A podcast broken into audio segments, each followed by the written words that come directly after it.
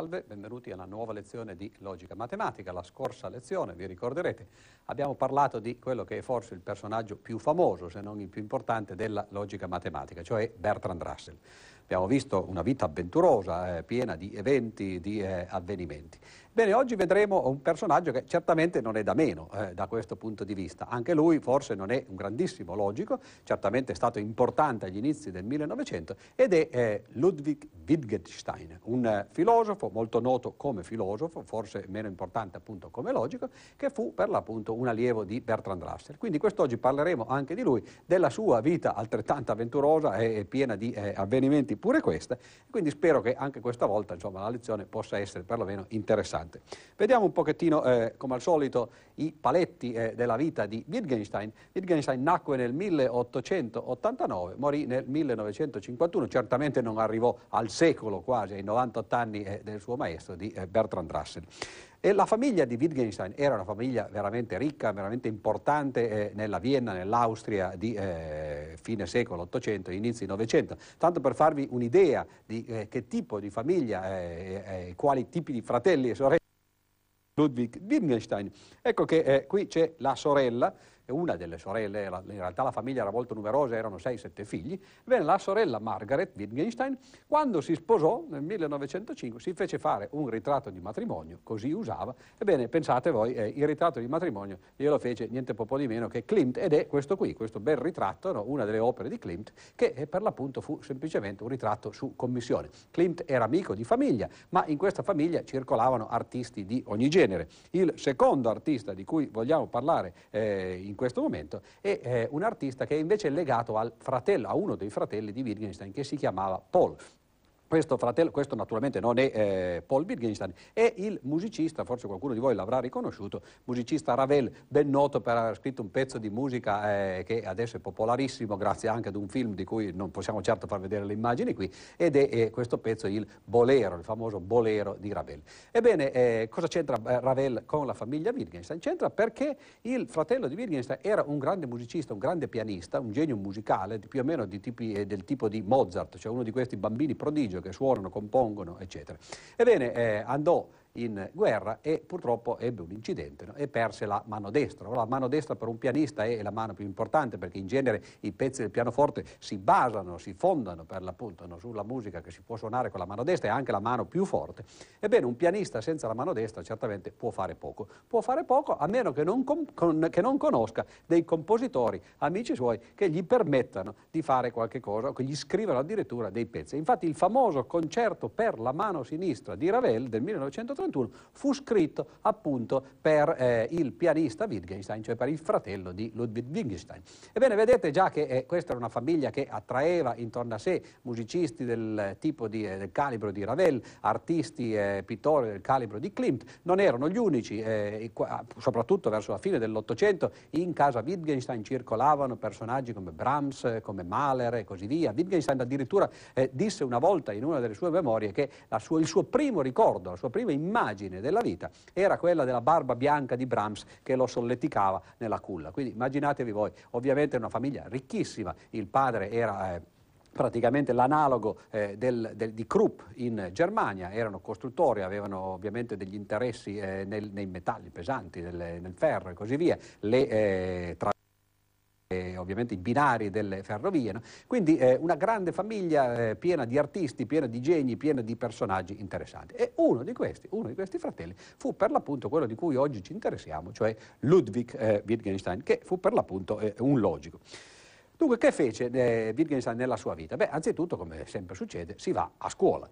E eh, dove andò a scuola il piccolo Ludwig? Andò a scuola a Linz, in eh, una cittadina eh, dell'Austria, e frequentò per tre anni eh, questa scuola dal 1903 al 1906. Uno dei compagni di scuola di Wittgenstein, e eh, questo qua raffigurato, certamente forse non il miglior compagno che si potesse sperare, no? cioè niente proprio di meno che Hitler. Eh, Hitler e Wittgenstein frequentarono la scuola, la stessa scuola, per un anno, erano più o meno coetanei, forse erano, erano nati lo stesso anno o a un anno di differenza. La cosa interessante, a parte l'aneddoto che può essere appunto interessante, però è ovvio che con qualcuno eh, Hitler sarà andato a scuola, la cosa interessante è che sia Hitler che Wittgenstein uscirono da questa scuola tutti e due con una idea fissa e l'idea fissa era quella della soluzione finale. Ora, in caso tragico quella di Hitler, cioè la soluzione finale contro gli ebrei, cioè lo sterminio, il genocidio che poi ha portato per l'appunto no, alla seconda guerra mondiale e così via. Ma anche nel caso di Wittgenstein eh, c'era questa idea della soluzione finale, cioè l'idea di arrivare a risolvere una volta per tutte i problemi della logica e poi ritirarsi in buon ordine finire perché la cosa era per l'appunto completata. Ora io non so bene che tipi di professori ci fossero in questa scuola, ma se due personaggi come, come questi, da una parte Hitler e dall'altra parte Wittgenstein, uscirono fuori con l'idea della soluzione finale, forse qualcuno gliel'avrà insegnata, forse questa non era la miglior scuola dove si poteva andare. E infatti Wittgenstein cambiò ad un certo punto la scuola e eh, si spostò eh, da un'altra parte. Come ho detto la famiglia era molto ricca, no? quindi eh, non, non c'erano problemi ad andare a studiare nel miglior posto che si potesse pensare all'epoca all'epoca e per, per, chi voleva studiare matematica, per chi volesse studiare filosofia, il miglior posto, o uno perlomeno dei migliori posti all'epoca, era l'Università di Cambridge. E infatti Wittgenstein si spostò laggiù tra anni, tra, eh, negli anni tra il 1911 e il 1913 studiò per l'appunto logica matematica insieme, niente poco di meno, che a Bertrand Russell. Bertrand Russell che fu suo maestro e che lo considerò per un certo periodo il eh, suo erede designato. Russell ormai in quegli anni, ricorderete dalla scorsa lezione, era all'apogeo della, della sua carriera, al punto più folgorante, aveva scritto già ormai nel 1910 Principia Matematica, che era già uscito sul mercato. Mercato ristretto, ovviamente quel genere di, di, libri non è certamente importante per il numero di copie che vende, ma per le cose che dice e per l'influenza che poi ha nella storia del pensiero. Nel 1911, cioè nell'anno in cui Wittgenstein arrivò a Cambridge, era uscito il secondo volume e nel 13 poi sarebbe uscito il terzo volume. Russell veniva considerato il guru della logica mondiale, ormai eh, grazie anche appunto alla sua attività di propaganda, agli articoli che scriveva, eccetera. Era universalmente riconosciuto come il più importante logico della modernità, perlomeno fino a quel periodo. Ebbene, Russell vide eh, in Wittgenstein, in questo brillante allievo, e gli faceva immagini penetranti che lo metteva ovviamente in imbarazzo no, con le sue domande e, e, con le sue questioni, ebbene, vide il suo erede. Pensava ormai ovviamente che dopo eh, i principi a matematica si sarebbe ritirato, avrebbe fatto altre cose e sappiamo bene quante ne fece dalla scorsa lezione. Ebbene, lui pensava che la logica sarebbe andata avanti eh, sulla scia che lui ovviamente aveva iniziato grazie all'attività di Wittgenstein.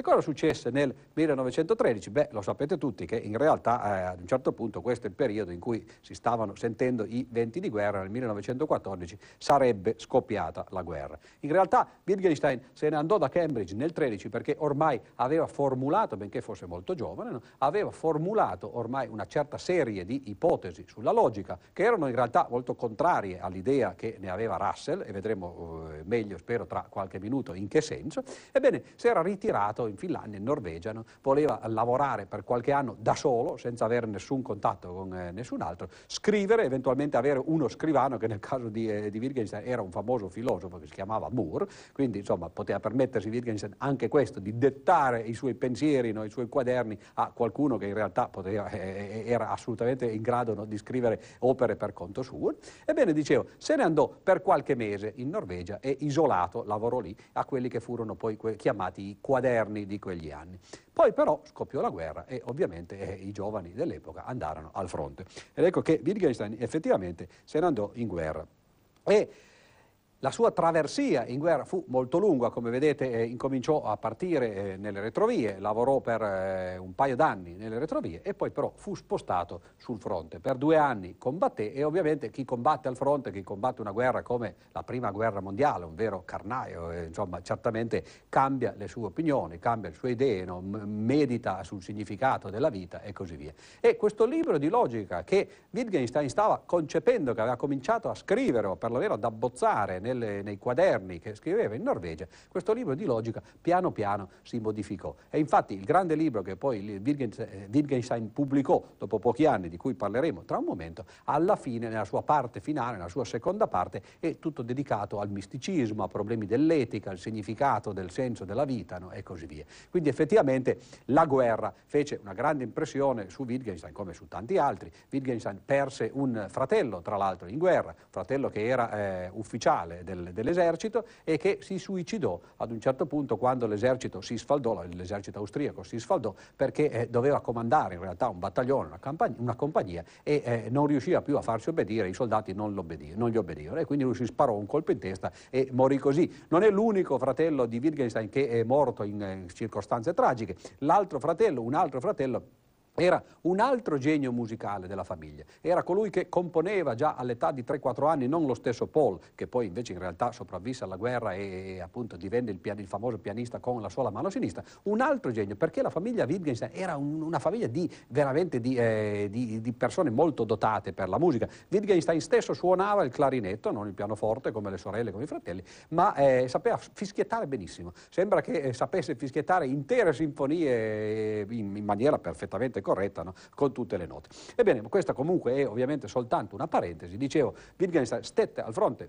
tra il 16 e il 18, nessuno più sapeva dove fosse finito, in particolare Russell non sapeva dove fosse finito e in qualcuno dei suoi scritti lui dice ah questo problema mi è stato posto dal mio allievo eh, Ludwig Wittgenstein e non so nemmeno se, è, se l'abbia risolto ovviamente, ma addirittura non so nemmeno se sia vivo o se sia morto. Beh, Wittgenstein era vivo, però era stato preso prigioniero e tra il 1918 1918 e il 1919 effettivamente rimase in prigionia. Dove? In questo posto che molti di voi avranno riconosciuto, questa è l'abbazia di Monte Cassino e Wittgenstein fu preso prigioniero a Cassino, quindi in Italia. Naturalmente continuò a scrivere, continuò a limare il, il suo trattato logico-filosofico, la sua opera più importante e effettivamente la parola limare è forse la parola giusta perché quella è un'opera quasi di poesia no? più che di scienza su cui eh, appunto parleremo tra un momento.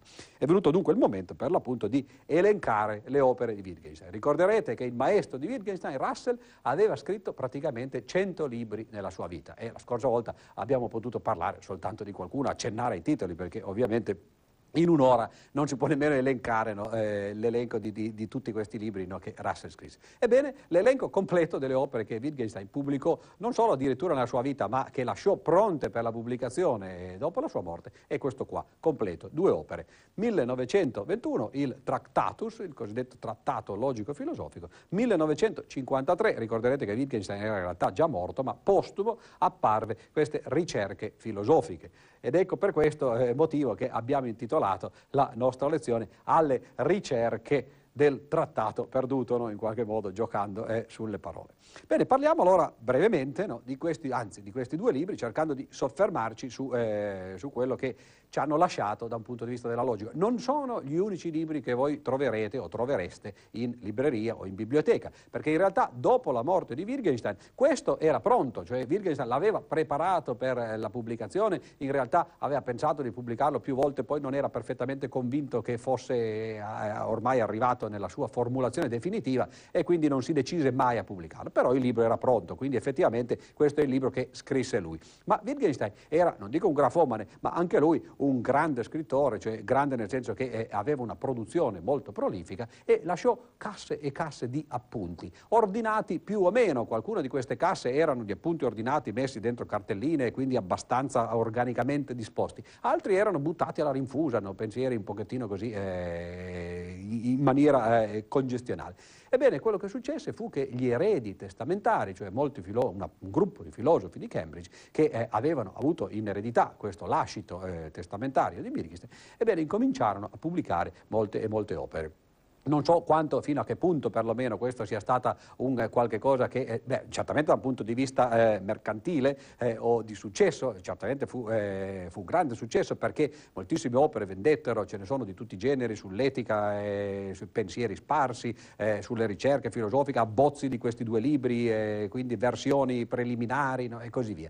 Molti altri si vede chiaramente che sono un pochettino raffazzonati, Wittgenstein non si sarebbe mai sognato di pubblicarli, non si sognò mai appunto nemmeno di pubblicare le ricerche che erano in ben altro stato di, eh, di progresso no, e di eh, organizzazione. Quello che eh, addirittura a volte può eh, anche essere un pochettino seccante fu che questi eredi esecutori testamentari pubblicarono addirittura gli appunti delle lezioni che Wittgenstein teneva. Ora Wittgenstein pensava in classe, cioè le sue lezioni erano lezioni dal preparato con dei lucidi, perché all'epoca non si usavano, ma anche con degli appunti, cioè si poneva problemi e pensava ad alta voce di fronte a, ai suoi allievi. Gli faceva lezione tra l'altro in camera sua, nel collegio, dove viveva, viveva in maniera molto parca, benché appunto fosse molto ricco, ma aveva lasciato, si era spogliato di tutta la sua eredità, di tutto il suo patrimonio e aveva lasciato tutto alla famiglia e viveva praticamente di molto poco, quindi eh, una vita che perlomeno era coerente da un punto di vista filosofico, gli interessavano le idee, non gli interessavano i quattrini, se ne liberò e incominciò a vivere come facevano i professori, appunto come facevano eh, i ricercatori. Ebbene, dicevo, Alcuni di questi libri sono veramente soltanto degli appunti presi a lezione eh, da eh, persone che capivano poi fino ad un certo punto quello che il maestro diceva, anche perché appunto quando si pensa ad alta voce ovviamente i pensieri non vengono fuori in maniera coerente, soprattutto da un personaggio come Wittgenstein che era estremamente tormentato e che quindi pensava, si correggeva, rifletteva, cambiava idea no? e così via. Quindi eh, questo per dirvi che se volete avvicinarvi alle opere di Wittgenstein io vi consiglio di concentrarvi su queste due ne avrete già a sufficienza perché, come ho accennato prima, queste due opere sono anche, o forse soprattutto, opere letterarie più che opere filosofiche, cioè la forma eh, in cui le cose vengono dette è importante e bisogna anche stare attenti appunto no, eh, a capire quello che viene detto e non è un, un, un'impresa facile. Non so se questo vi aiuterà, ma comunque cercheremo almeno di enunciare alcune delle idee. La prima opera, ho già detto il titolo, è il Trattato Logico-Filosofico, pubblicato nel 1921 con una prefazione di Bertrand Russell che Wittgenstein immediatamente sconfessò e disse ma insomma Russell non ha capito nulla di quello che io cercavo di dire, ormai è, insomma, è fuori del gioco no? e quindi eh, cercò in tutti i modi di non farla pubblicare. No? Quindi già per dirvi no, quale potesse essere il rapporto fra maestro e l'allievo. Questo è il motto che Wittgenstein pose al Trattato Logico-Filosofico filosofico. Ciò che si può dire, si può dire in tre parole, il che significa appunto no, che il libro sarà fatto tutto di massime, di aforismi e di cose molto concentrate. Un sapere in pillole, si potrebbe dire. Qual è l'idea fondamentale del trattato? Beh, Wittgenstein, proprio perché pensava in una maniera molto sui generis, molto originale, in realtà ebbe l'idea del trattato una volta che eh, lesse sul giornale che c'era stato un processo, un processo per un incidente automobilistico e che i periti erano andati in tribunale e per far capire che cosa era successo eh, in questo incidente automobilistico avevano usato delle macchinine, dei modelli di macchine. Ed ecco qui appunto che abbiamo riportato questi modelli di macchina, ma l'idea che venne a Wittgenstein era che le in qualche modo un'immagine dell'evento che era successo, cioè dell'incidente, ed erano una rappresentazione no, fatta attraverso un particolare tipo di linguaggio. L'idea fondamentale del trattato viene appunto da questa intuizione e l'intuizione fondamentale Wittgenstein l'ha espresso, perlomeno noi la esprimeremmo oggi con le nostre parole, dicendo che c'è un duplice isomorfismo. Isomorfismo, parola matematica che molti di voi conosceranno, significa identità di struttura, non uguaglianza, cioè il mondo, il pensiero e il linguaggio, che sono i tre enti che sono coinvolti in questo duplice isomorfismo, non sono la stessa cosa. Nessuno pensa che il mondo sia la stessa cosa del pensiero. Wittgenstein non era affatto un idealista, non pensava che l'unica cosa che esistesse fossero i pensieri, fossero le idee, e certamente non pensava che gli unici pensieri fossero quelli che si possono dire a parole. Però pensava che ci fosse una identità di struttura fra una, da, una, da una parte il mondo e il pensiero e dall'altra parte fra il pensiero e il linguaggio. In altre parole, ciò che noi diciamo riflette non soltanto eh, ne, ne, nei concetti, ma addirittura nella struttura ciò che noi pensiamo e ciò che noi pensiamo riflette nella sua struttura ciò che il mondo è. Questa è l'idea fondamentale per l'appunto del Tractatus logico-filosofico. Qual è quindi eh, lo studio importante? Se noi vogliamo studiare il mondo, beh, poiché il mondo è isomorfo al pensiero, allora dovremo studiare il pensiero. Poiché il pensiero è isomorfo al linguaggio, dovremo studiare il linguaggio. Questa è l'idea. E allora eh, l'idea fondamentale del trattato è che ci interessa studiare il linguaggio e col linguaggio riusciremo a capire come è fatto il pensiero e di conseguenza come è fatto il mondo. La seconda idea fondamentale del trattato logico-filosofico, che già mette nella, eh, nel suo titolo la parola principale, logico, eh l'idea è proprio questa, che il linguaggio sia nient'altro che quella che oggi noi chiamiamo la logica proposizionale. Questo può parere un pochettino strano, perché in fin dei conti, eh, dopo tutte le lezioni che abbiamo fatto, dopo tutti gli avanzamenti che ci sono stati, per esempio Frege, no? tanto per dire, eh, rispetto alla logica greca, ma già Aristotele era andato oltre in qualche modo la logica proposizionale, ecco che qui sembra quasi quasi che ci sia un regresso. Cioè, ma come? il linguaggio che è, è, appunto dai greci fino alla fine dell'Ottocento con Russell compreso, si era analizzato, si era capito che eh, aveva una certa complessità, Wittgenstein cerca di riportare questa complessità ad una semplicità, cioè alla semplicità del linguaggio, della logica proposizionale. Ebbene, l'idea fondamentale, la filosofia fondamentale che sta dietro trattato è quella che oggi viene chiamata il cosiddetto atomismo logico. Non a caso qui ho messo la fotografia di una statua di eh, Crisippo perché voi ricorderete che Crisippo era stato colui che ai tempi dei greci aveva studiato per l'appunto il linguaggio proposizionale, la logica proposizionale.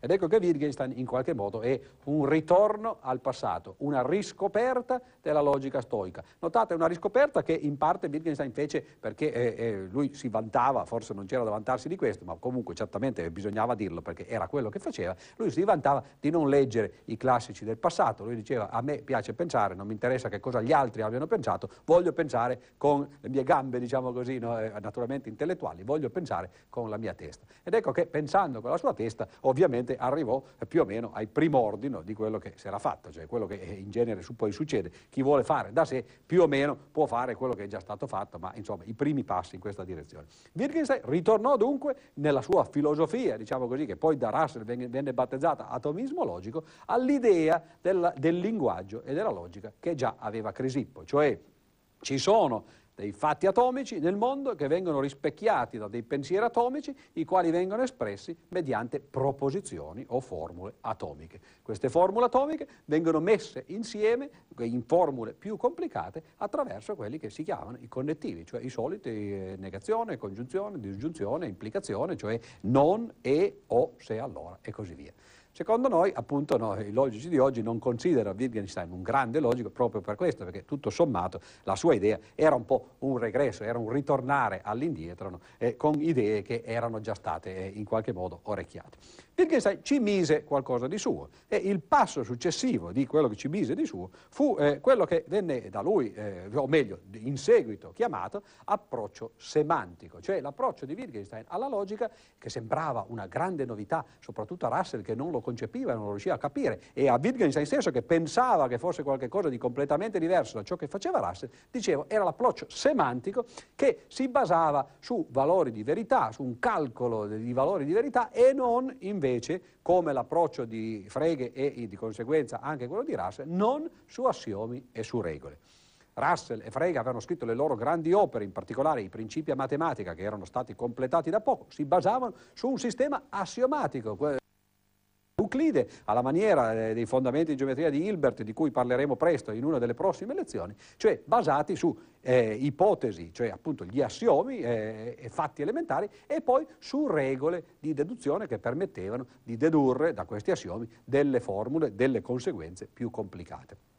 L'approccio di Wittgenstein non prende assolutamente questa strada, ne prende una che a prima vista, e dico a prima vista perché poi vedremo che in realtà non era poi così eh, differente, ma a prima vista sembra completamente diversa, sembra ortogonale alla precedente. Cioè Wittgenstein usa quelle che oggi noi chiamiamo tavole di verità e si concentra su quello che noi chiamiamo oggi tautologia, cioè una formula che è sempre vera. Cioè l'idea di eh, verità logica per Wittgenstein è la stessa idea che già aveva Leibniz, se ricordate, le verità logiche sono le verità di ragione, sono quelle che sono vere in tutti i mondi possibili. Nel caso della logica proposizionale i mondi vengono descritti da tutte le possibili combinazioni di valori di verità delle proposizioni atomiche e dunque tautologia è precisamente quello che Leibniz considerava eh, una verità di ragione, cioè qualche cosa che è vera in tutti i mondi possibili, cioè è vera per qualunque assegnazione di valori di verità alle proposizioni elementari.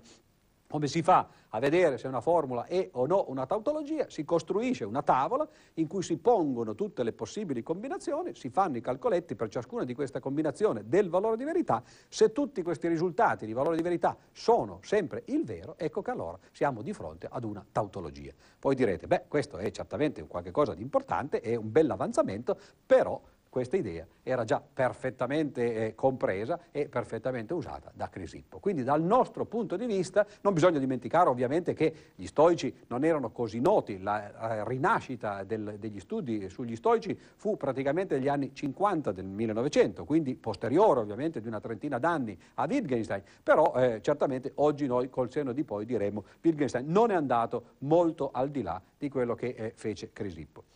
In realtà, come ho detto, questi due approcci all'epoca apparvero veramente differenti, apparvero contrapposti. Da una parte la scuola di Frege di Peano e, e di Russell, basata su assiomi e eh, su regole di deduzione, la scuola cosiddetta sintattica, dall'altra parte la scuola semantica, scuola per modo di dire perché c'era solo Wittgenstein all'epoca, no? eh, costituita per l'appunto da questo approccio attraverso valori di verità, attraverso tavole di verità, ma non assiomi e regole. E allora Wittgenstein nel suo trattato dice chiaramente no, il modo giusto di vedere la logica è il mio, quello di Russell è sbagliato, no? quindi una specie di diatriba tra due grandi menti filosofiche. Chi aveva ragione? Beh, la cosa ironica è che eh, in realtà non aveva ragione nessuno perché il problema non si poneva. Se Wittgenstein fosse stato un matematico migliore di quello che era eh, o, o, fosse stato un matematico invece che un filosofo, si sarebbe accorto di quello che negli stessi anni, anzi addirittura nello stesso anno, 1921-1922, si accorse invece un matematico che si chiamava Emil Post. Post 1921 dimostrò quello che si chiama il teorema di completezza della logica proposizionale. E il teorema di completezza della logica proposizionale dice che l'approccio di Frege e di Russell è esattamente equivalente all'approccio di Wittgenstein, cioè l'approccio sintattico è equivalente all'approccio semantico. Il teorema di completezza dice attraverso il sistema assiomatico di Frege e Russell, cioè sistema di assiomi e di regole, si possono dimostrare dei teoremi. Attraverso il sistema semantico di Wittgenstein si può vedere se una formula è una tautologia. Qual è la relazione fra i teoremi del sistema di Frege e le tautologie di Wittgenstein? Sono esattamente la stessa cosa, cioè una formula è dimostrabile nel sistema di eh, Frege e Russell, cioè è un teorema, se e solo se è una tautologia. Cioè in altre parole questi due approcci così diversi su cui in realtà si combattevano queste battaglie, in realtà poi eh, si dimostra alla fine, si dimostra in maniera matematica, no? si dimostra appunto che sono la stessa cosa. E questo fu un grande risultato, un, qualche, eh, un risultato che mise insieme addirittura no? due approcci differenti, no? fece vedere che erano due aspetti complementari invece che due aspetti contrapposti, erano due facce di una stessa medaglia. Ebbene, eh, che cosa successe dopo eh, questa cosa? Beh, anzitutto, come vi ho detto, il trattato di Wittgenstein ha tutta una parte che si interessa per l'appunto di misticismo, di etica no, e di cose di questo genere. Una parte di queste formulazioni mistiche, eh, qui ce n'è una molto tipica, no, in realtà precorreva un pochettino i tempi. Quindi eh, se c'è qualche cosa di novità nel trattato logico-filosofico di Wittgenstein è in realtà proprio in questa parte. Ed ecco qui una di queste formulazioni che vi leggo, non tutto ciò che si può mostrare attraverso il linguaggio e dire. Ora è chiaro che queste formulazioni si possono reinterpretare benevolmente col senno di poi, all'epoca erano semplicemente oscure, non si capiva bene che cosa volessero dire, però puntavano nella direzione del fatto che il linguaggio avesse delle limitazioni, cioè che ci fossero delle cose che non si potevano dire nel linguaggio.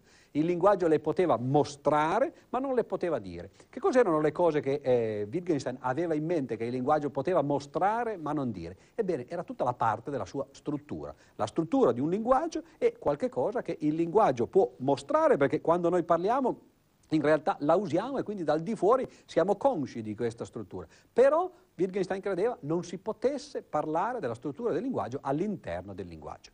Ora io qui ho messo la fotografia di Tarski vicino a Wittgenstein, questa volta sulla destra invece che sulla sinistra, per indicare che dopo di Wittgenstein effettivamente arrivò qualcuno che fece non soltanto i proclami, non soltanto gli aforismi come faceva Wittgenstein, bensì dimostrò un teorema e nel caso particolare di Tarski effettivamente ci fu un teorema che diede ragione a Wittgenstein, perlomeno se lo si interpreta nel modo che ho appena detto, cioè per esempio eh, il linguaggio può mostrare la verità di una proposizione perché basta che l'affermi e in quel modo quando noi affermiamo qualche cosa stiamo dicendo ad altri che stiamo considerando quell'affermazione vera. Però non si può all'interno del linguaggio dare una definizione della verità. Parleremo meglio di questo contributo di Tarski quando dedicheremo la eh, lezione eh, a Tarski e quindi parleremo appunto del eh, problema della definizione di verità, però questo effettivamente è un dare ragione a Wittgenstein. La, la verità è qualcosa che il linguaggio può mostrare, ma di cui non può parlare perché all'interno del linguaggio non può esserci una definizione non contraddittoria di verità. Ecco che quindi c'è qualche cosa no, che effettivamente il eh, trattato ci ha insegnato, però bisogna dire che fino a quando eh, Tarski non dimostrò il suo teorema, questa parte del trattato non fu molto compresa e forse, appunto, come ho detto, oggi noi benevolmente la reinterpretiamo come un'anticipazione di queste cose, ma in realtà era probabilmente un aforisma di cui Wittgenstein non aveva proprio eh, compreso bene la portata.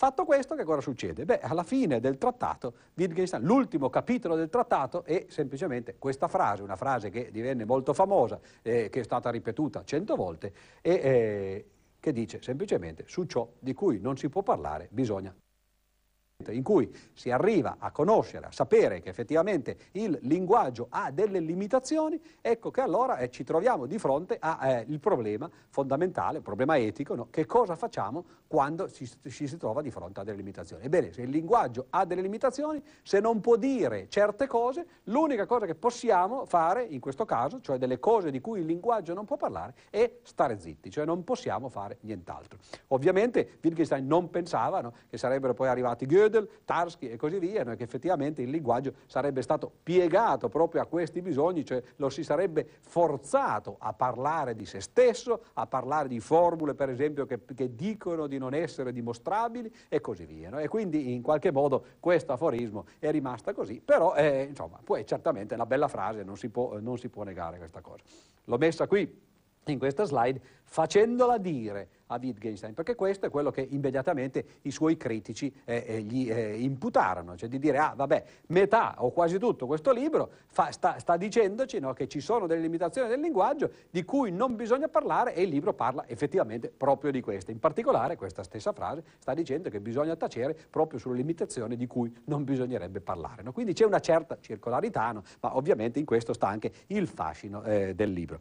Che cosa successe dopo? Beh, Wittgenstein, che era una persona anche eh, insomma, con un certo carattere, pensò di aver risolto tutti i problemi. Come ho detto prima, ci fu quella che lui pensò la soluzione finale ai problemi della logica. Aveva risolto tutto quello che si poteva fare, era inutile che continuasse a fare il logico. E allora abbandonò l'università, abbandonò il suo posto e se ne andò in montagna. Non a fare il montanaro, non a fare passeggiate, ma divenne, pensate voi, maestro elementare. Tra il 1920 e il 1926 Wittgenstein insegnò in una di queste scuole eh, di montagna. Eh, forse, insomma, non era la cosa migliore che poteva fare perché come insegnante apparentemente non era eh, molto bravo, come ho già detto prima le sue lezioni anche già all'università erano un pochettino sui generis. Quando arrivò nelle scuole forse perdeva la pazienza, si sa che picchiava anche i bambini, li fece sanguinare alcuni di questi, insomma quindi non era una bella cosa. Nel 26 fu costretto a battersela in ritirata in qualche modo. Ci fu una denuncia addirittura no, dal papà di una bambina alla quale lui aveva tirato le trecce no, e che appunto aveva avuto eh, anche dei, dei, versamenti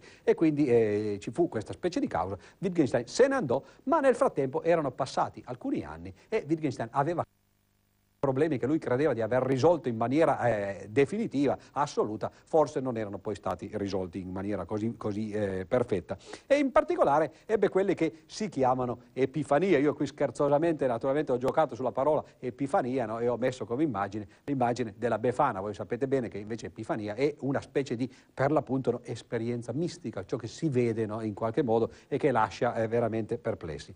Le due epifanie che lui ebbe furono una legata agli ordini e una legata legata ai gesti. Gli ordini li scoprì si accorse che in tutto il suo linguaggio, in tutto il trattato logico-filosofico, aveva dimenticato una cosa importante del linguaggio, cioè si era dimenticato che il linguaggio serve non soltanto a dire delle cose che sono vere o false, ma serve anche a dare ordini. Quando se ne accorse? Se ne accorse quando sua sorella aveva bisogno di una casa e lui decise di progettargliela e di costruirgliela, di fare l'architetto. No? E allora costruì questa casa e si accorse che per far muovere i muratori, per fargli mettere i mattoni nel posto giusto, eccetera, doveva dare degli ordini. Questi ordini non erano compresi nel suo linguaggio linguaggio proposizionale. Il linguaggio proposizionale non parla di ordini.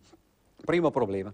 Secondo problema, eh, si accorse che i gesti eh, eh, provocavano dei problemi nel, nella sua teoria del linguaggio. Passeggiando un giorno con un famoso economista italiano che si chiamava Sraffa, Sraffa gli disse ma tu sei proprio sicuro che ci sia questo isomorfismo fra il linguaggio e eh, il mondo? E Wittgenstein disse beh certamente sì. E allora Sraffa, che era napoletano, gli disse ma scusami, dimmi allora a che cosa corrisponde nel mondo questo gesto. E gli fece questo famoso gesto napoletano. E Wittgenstein rimase eh, per, veramente perplesso, dice ah già giusto, eh, effettivamente quando faccio delle frasi, quando dico delle frasi, c'è qualche cosa nel mondo che corrisponde al contenuto di queste frasi, ma quando qualcuno mi fa questo gesto, effettivamente non so che cosa corrisponda eh, nel mondo. Ed ecco che allora gli ordini e i gesti furono due eh, cose che Wittgenstein scoprì per l'appunto non far parte della sua trattazione, decise allora di ritornare in università, si ritornò eh, a Cambridge e incominciò a lavorare al suo secondo libro. Il suo secondo libro, che come vi ho già detto prima, si chiama Le ricerche filosofiche che fu pubblicato poi postumo nel 1953. Wittgenstein ci lavorò praticamente dal 1930 fino al 1951 quando morì, cioè per vent'anni, ci sono molte versioni preliminari, come ho detto, i quaderni blu, il quaderno marrone no? e così via.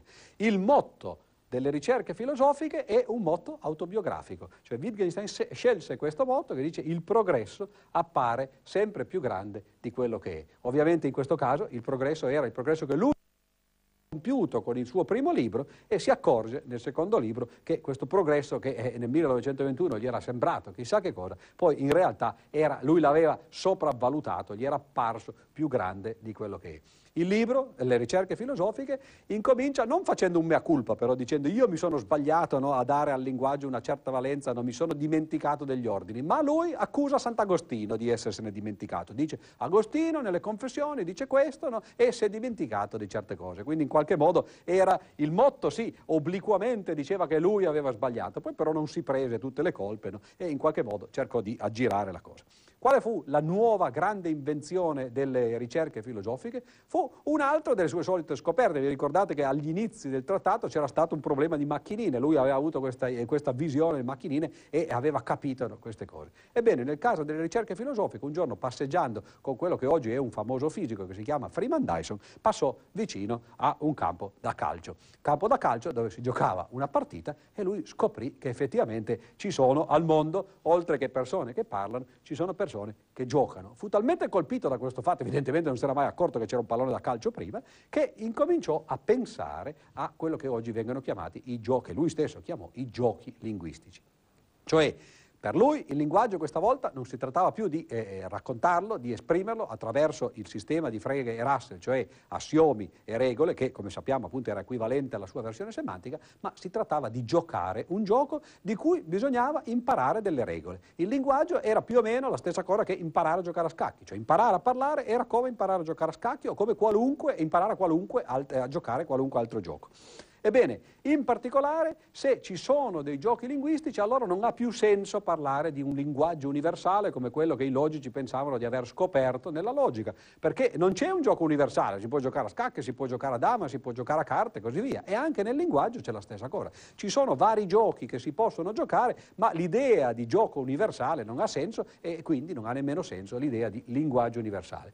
Idem, non si può dire, ah, gli scacchi sono meglio della dama o sono meglio delle carte, Beh, sono giochi differenti differenti, cioè naturalmente in certe condizioni uno è meglio, in certe altre condizioni un altro è meglio, qualcuno preferisce uno, qualcuno preferisce l'altro. Dunque non ci sono nemmeno parti privilegiate, non ci sono dei giochi linguistici privilegiati. In particolare la logica che fino a Frege, fino a Russell pretendeva di essere il fondamento della matematica, il fondamento delle scienze, è soltanto un gioco fra gli altri, quindi certamente non è il gioco privilegiato perché di giochi privilegiati non ce n'è nessuno.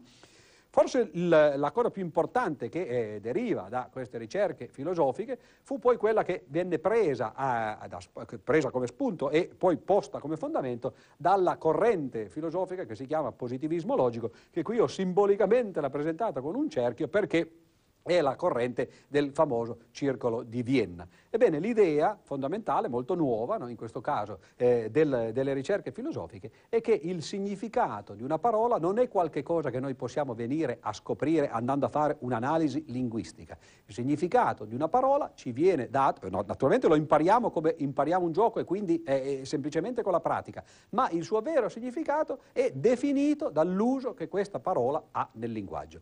Quando noi impariamo ad usare richiamare la parola, allora in questo modo, in maniera indiretta, stiamo imparando a eh, usare, a capire qual è il suo significato. Quindi questa equivalenza fra significato e uso è proprio quella che sta sotto, eh, diciamo così, a fondamento di questa filosofia del positivismo logico. Ebbene, quale eh, in qualche modo, che cosa si può dire oggi del, della filosofia di Wittgenstein e soprattutto dei contributi della logica di Wittgenstein? Ma eh, forse si può dire poco, eh, ve ne siete già accorti mentre parlavo, che non è stato eh, un grande avanzamento, non ci sono stati dei grossi progressi tecnici, le tavole di verità erano già note tutto sommato da, a, a, Crisippo, agli stoici. No? Forse eh, il modo migliore di esprimere ciò che fece Wittgenstein è ritornare per l'appunto al dipinto di Klimt e ricordare una frase che disse disse Frege quando lesse il trattato logico-filosofico e disse appunto Frege l'opera di Wittgenstein è arte ma non è scienza. Forse questo effettivamente no, in una sola frase eh, rispecchia quello che oggi potrebbe essere il eh, significato no, o meglio il giudizio sull'opera di Wittgenstein. Con questo abbiamo concluso, concluso anche questa lezione, vi invito come al solito a ritornare sul sito del Nettuno per rivedere le slide e ovviamente vi invito invece alle prossime lezioni che continueranno questa carrellata sui personaggi della logica contemporanea. A presto e grazie.